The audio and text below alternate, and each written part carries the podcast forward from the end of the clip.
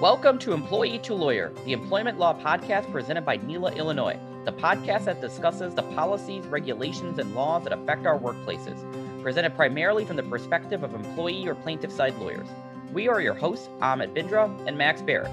We are members of the board of directors of NELA Illinois, the Illinois chapter of the National Employment Lawyers Association, a nonprofit collection of attorneys who empower workplace rights. And welcome back to Employee to Lawyer, the employment law podcast. We are your hosts. I'm Max Barrett.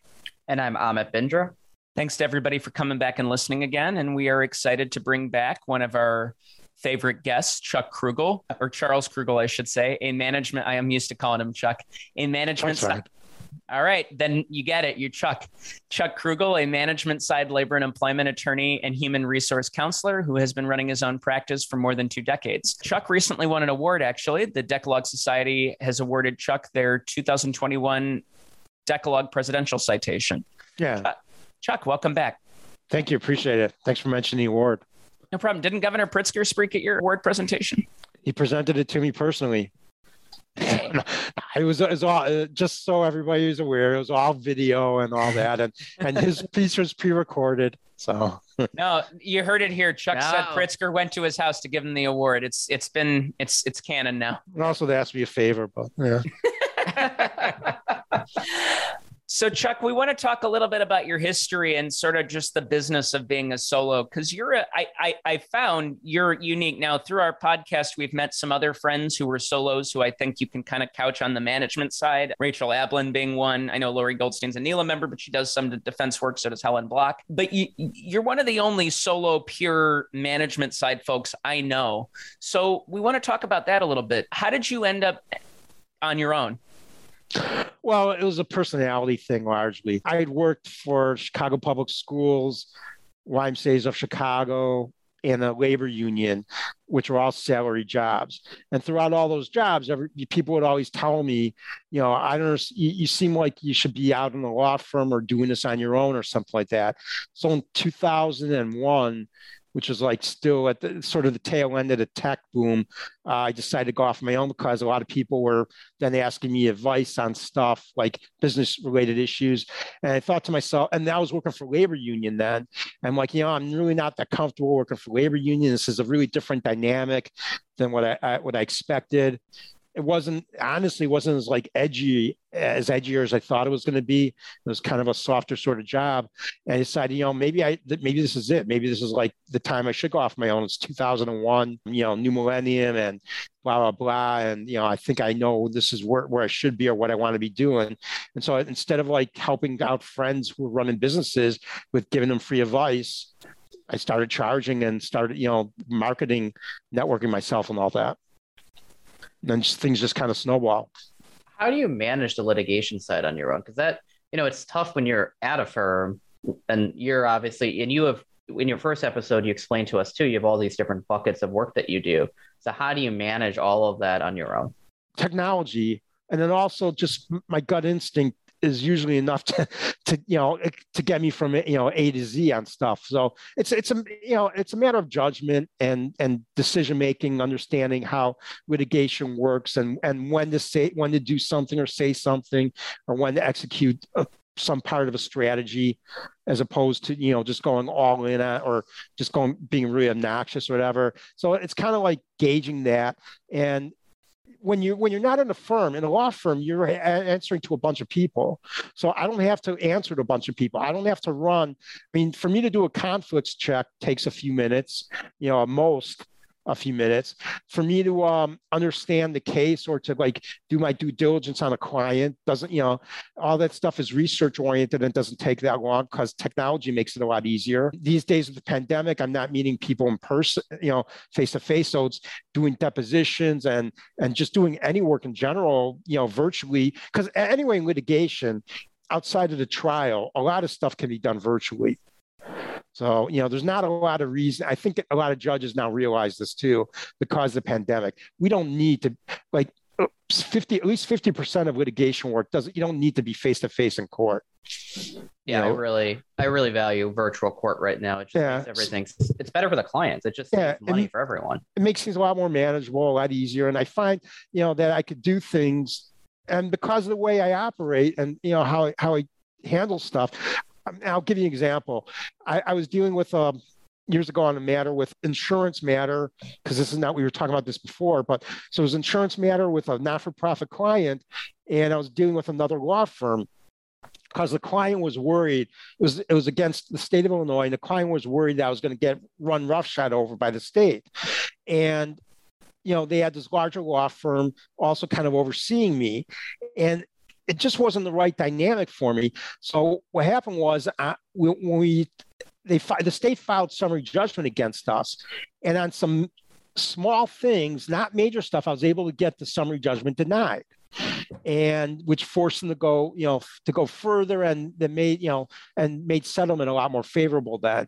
But had the way I went about it, the law firm they would not have done what I did.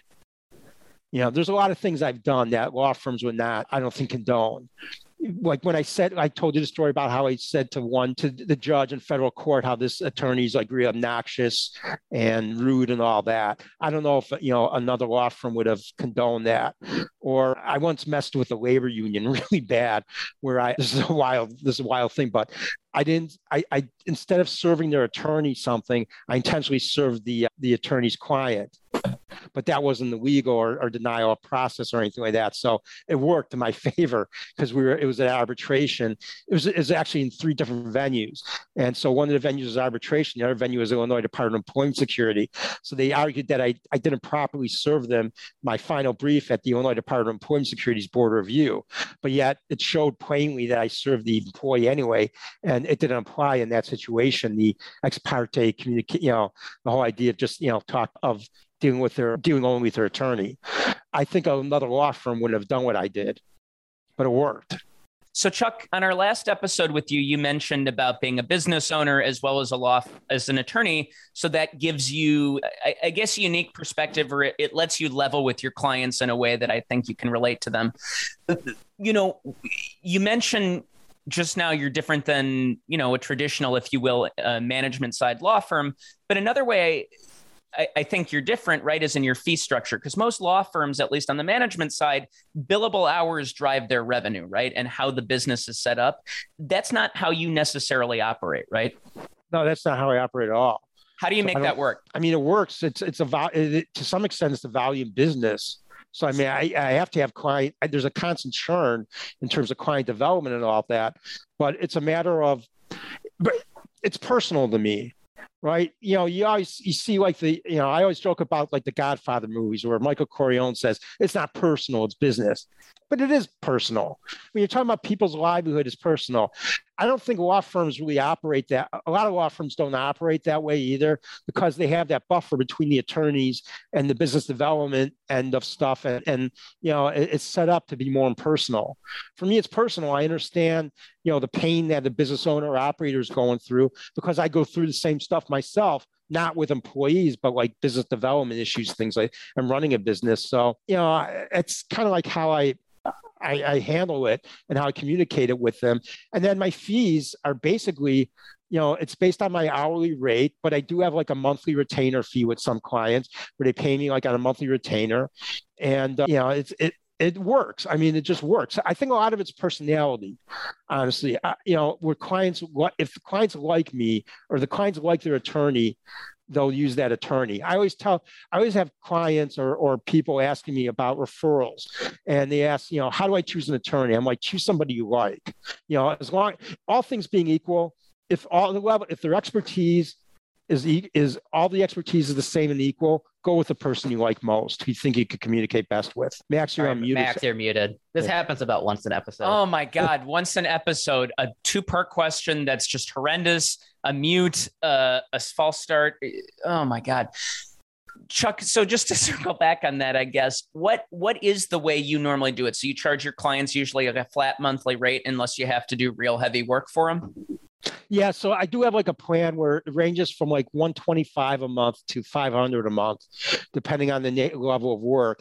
Where basically it's like an all-you-can-eat plan that excludes litigation and some negotiations. So it's largely the preventive, proactive HR, labor and employment law counseling, and then maybe some transactional stuff. No representation before agencies. And if a case number is assigned, that's like a separate matter or if it's uh, a, a, negotiation that's very intensive or complex, like a merger, acquisition, or something like that, or maybe busting up a labor unit, the bargaining unit. So yeah, then might, you know anything that's more complex would be separate. And then you know, and sometimes I do flat fee something depending on you know the nature of the of, of the work and the, and the complexity of the case. I mean, because what we do, I don't think what we do is rocket science, but I think you know when you do when you get into litigation and all that, litigation is much is a much different dynamic, and you know that's the more lucrative end of stuff. I mean, that's to me where the big money is, is litigation.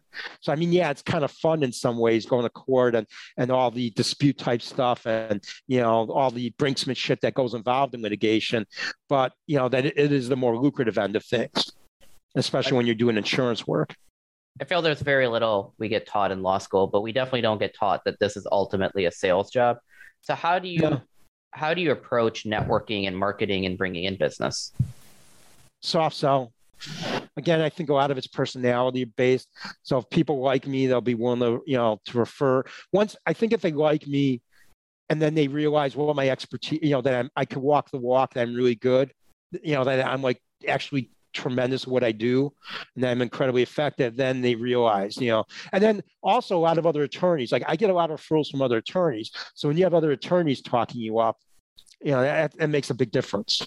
Are, do you mm. find that you operate best in certain industries? I know you talk about, you know, you work on the management side of a lot of union shops, but are there, does that mean you're in a lot of manufacturing? Are there certain industries you find yourself intentionally or not dipping your toe into?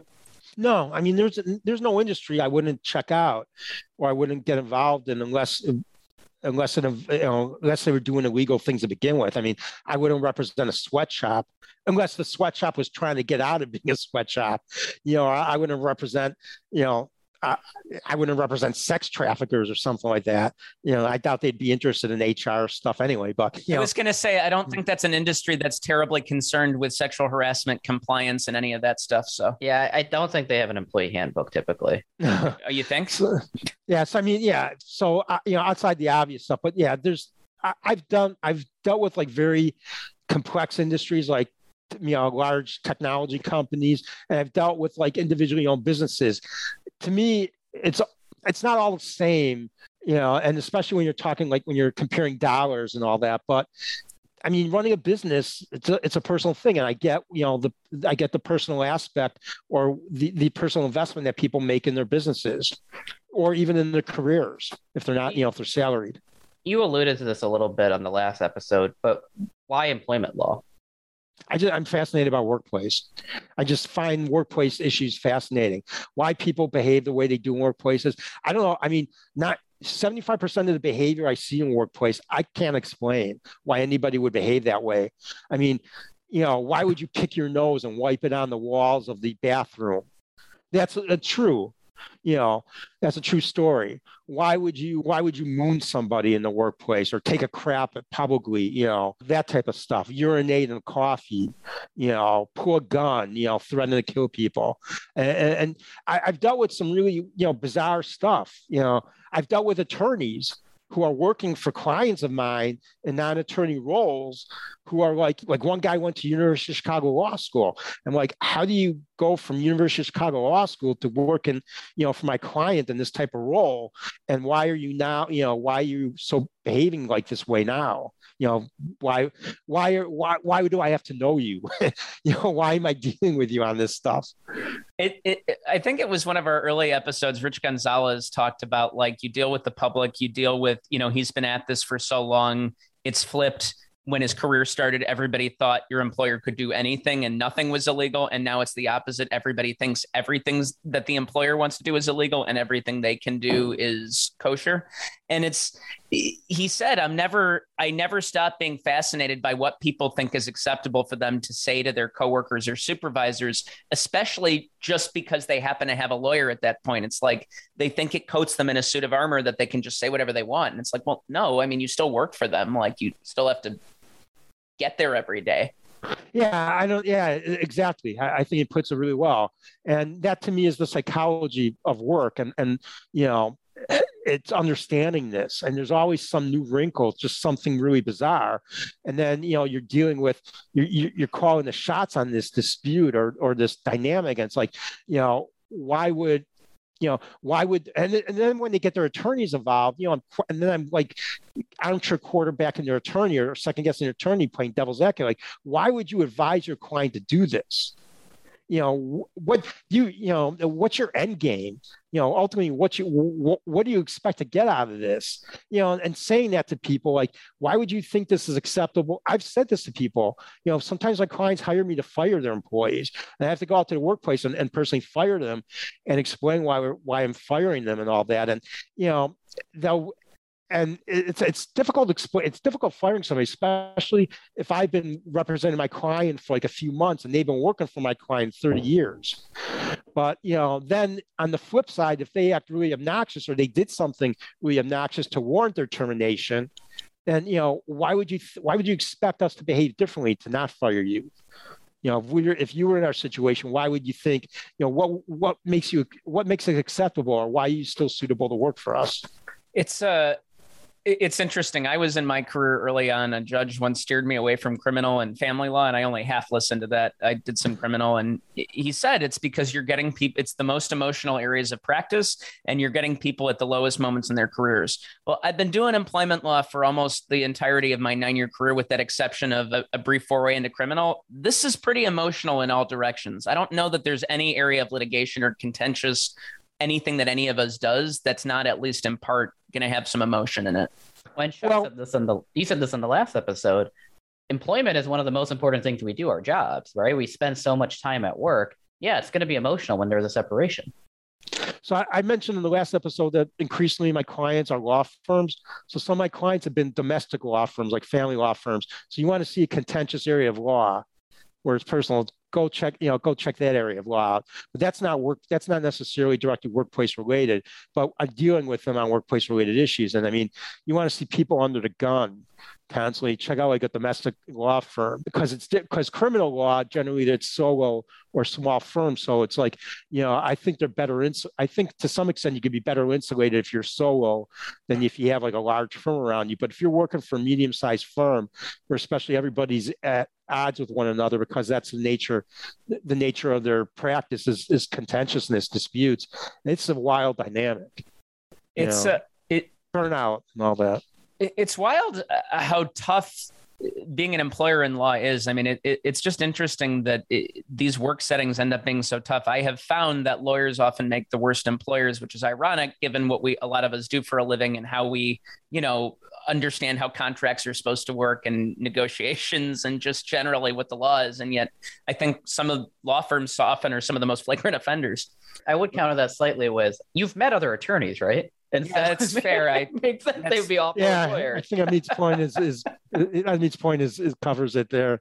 Yeah, because that's why, like when I represent the law firms, you know, my usually the law firms I represent, the employees I represent are pretty reasonable. It's their employees who are like, because you don't hire no no business isn't business to hi, to hire people and then just fire them right? I mean, every union you talk to or employee side, a lot of employee side attorneys will say, oh, they just want to fire you. No, that's not what a business is in business for. So, I mean, when you fire somebody, it's you're getting pretty much at you know you're at, as a business owner or operator, you're at the end of your rope with them.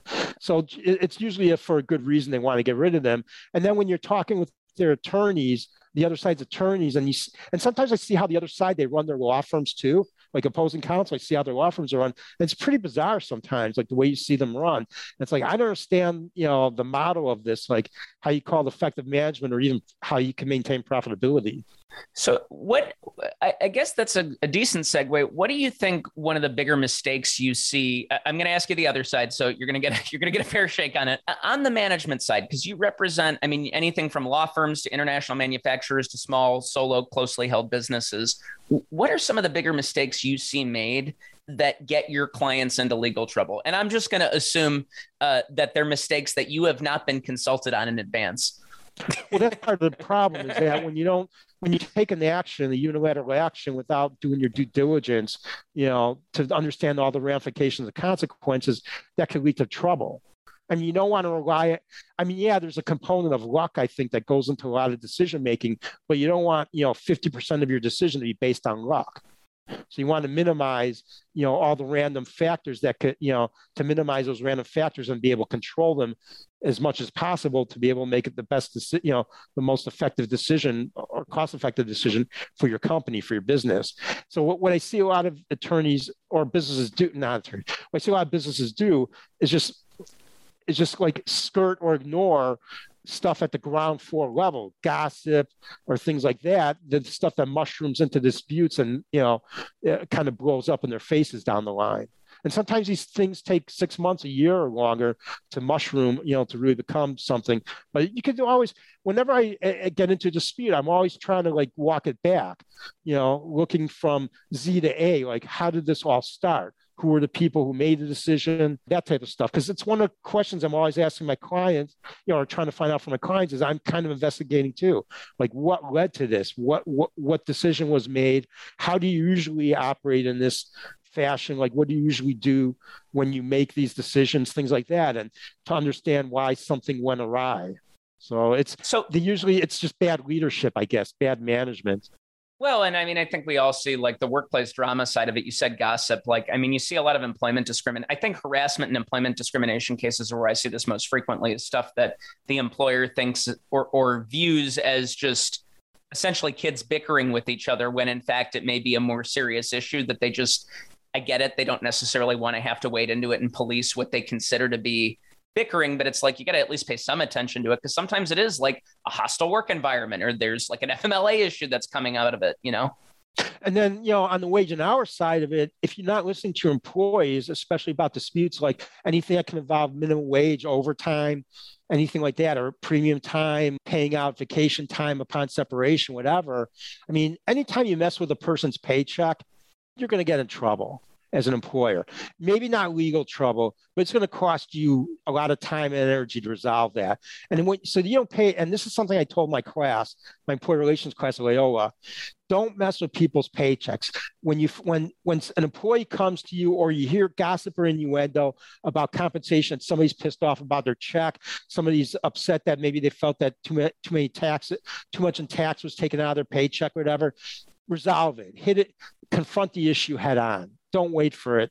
Don't wait to hear from their attorney or from an agency. One topic that's just coming up a lot for obvious reasons is just retention. This labor market is super tight. It's hard to keep good talent. What are your thoughts on what businesses should and can do to make sure they're not losing their best employees? Well, I kind of boil it down to the golden rule.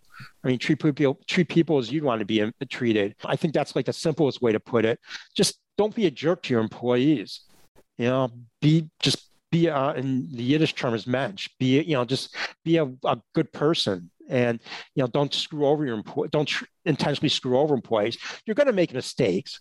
I mean, it's impossible to, to fully comply with the law. It's going to happen. So don't intentionally make mistakes. And when you and when people raise them, call your call them to your attention. Do something about it. That's you know leadership. It's man. It's effective leadership and management.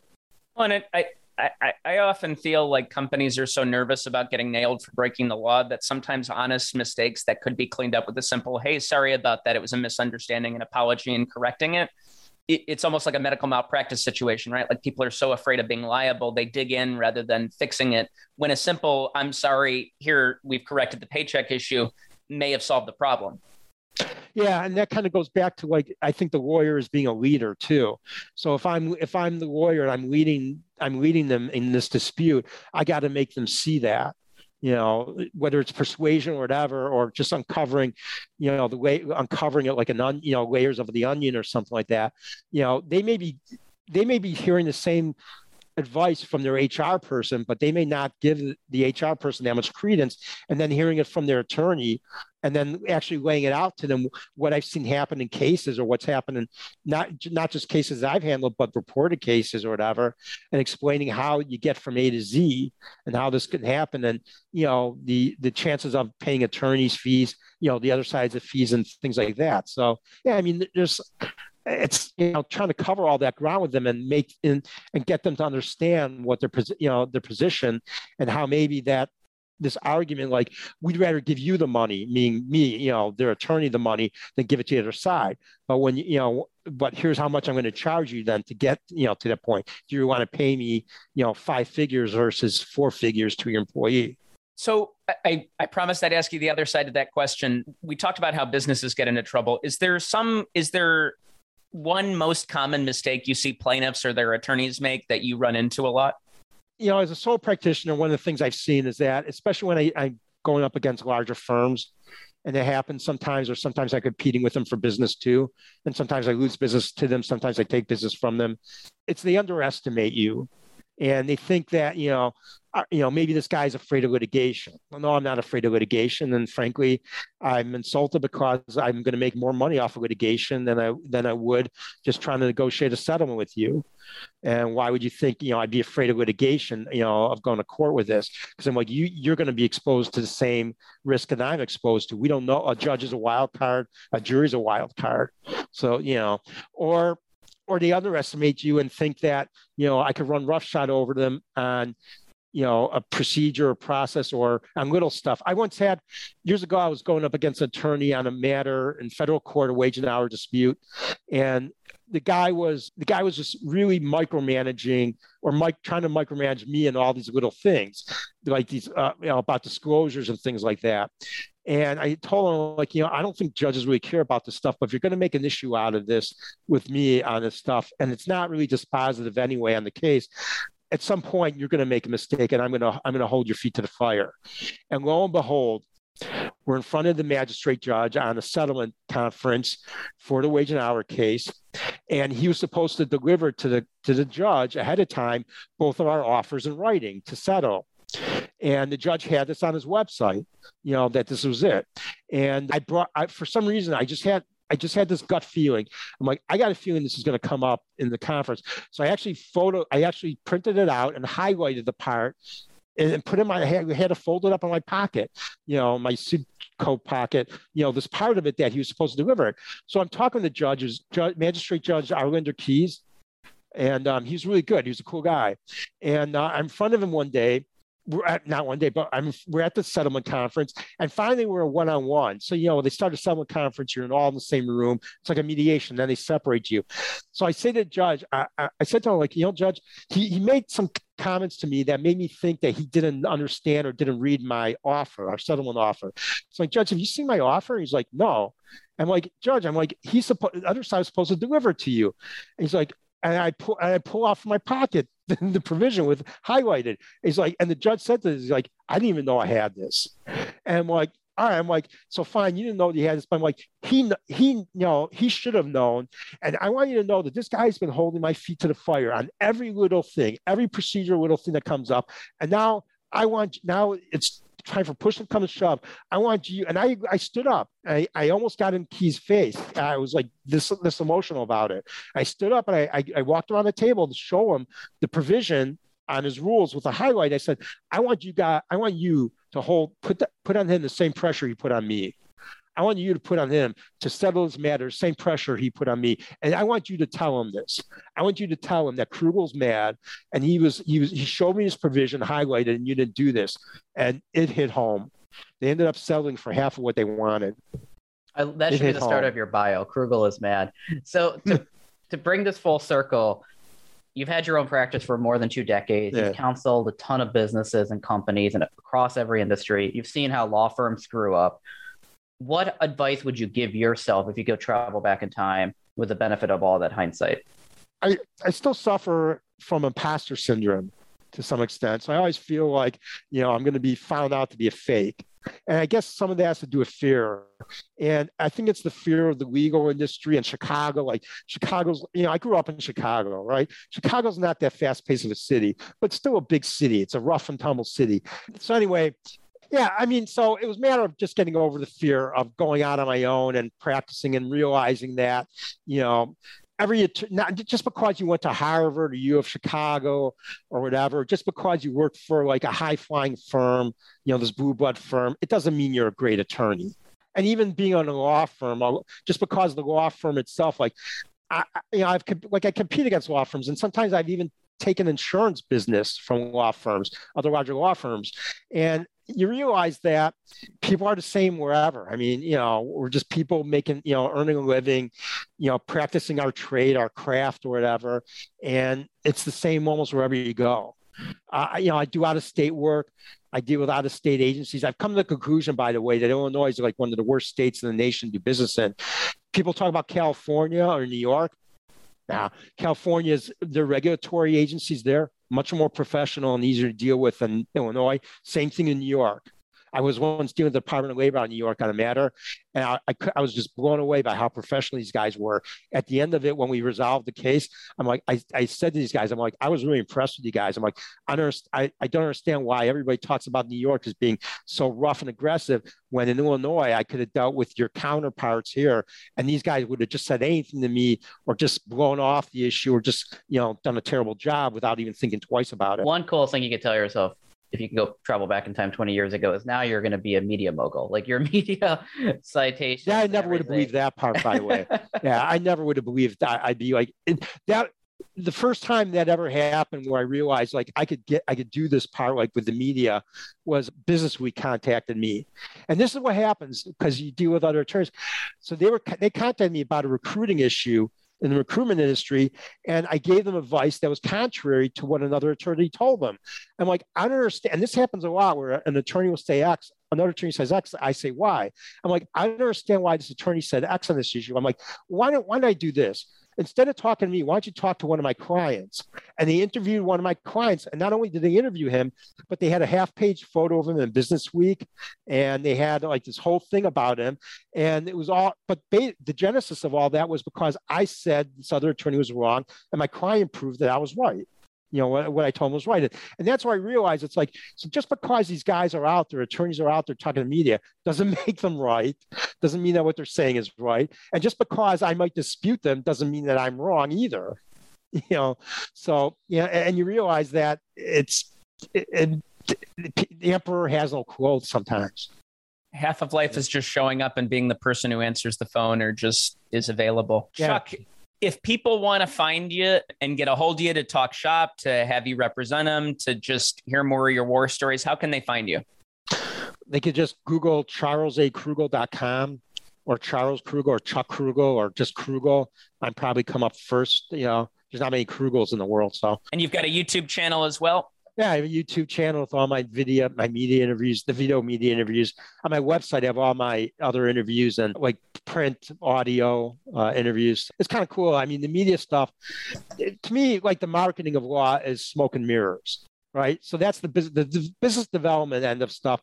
Like, how can I be a sole practitioner being interviewed on South Korean national television? I mean, why would South Korean TV contact me to like talk alongside like some Harvard educated economist or something like that?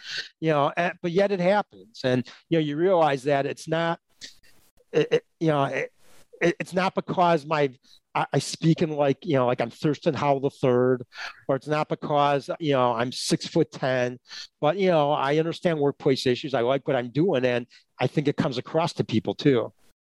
Well, Chuck, we we agree and we really appreciate you giving us your time telling us some more cold war stories sharing your perspective and your unique practice and story with us and giving amit and i a cool view and which does not help our listeners but we got a really pretty view of this and you got a cool view of chicago in your background. So thanks to everybody at home for listening. Thanks again to chuck krugel for joining us one more time.